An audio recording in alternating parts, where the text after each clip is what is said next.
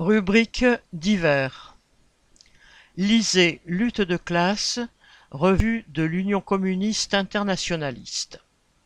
Au sommaire du numéro 229, février 2023, pour les retraites et les salaires, pour une véritable riposte ouvrière. Total, fruit d'un accord entre la bourgeoisie française et son État, nourri au pillage des colonies. Haïti, l'état des gangs. Métaux rares, transition énergétique et capitalisme vert. Scission du NPA, les conséquences de l'opportunisme.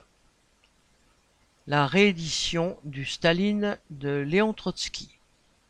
Prix 2,50 euros. Envoi contre 5 timbres.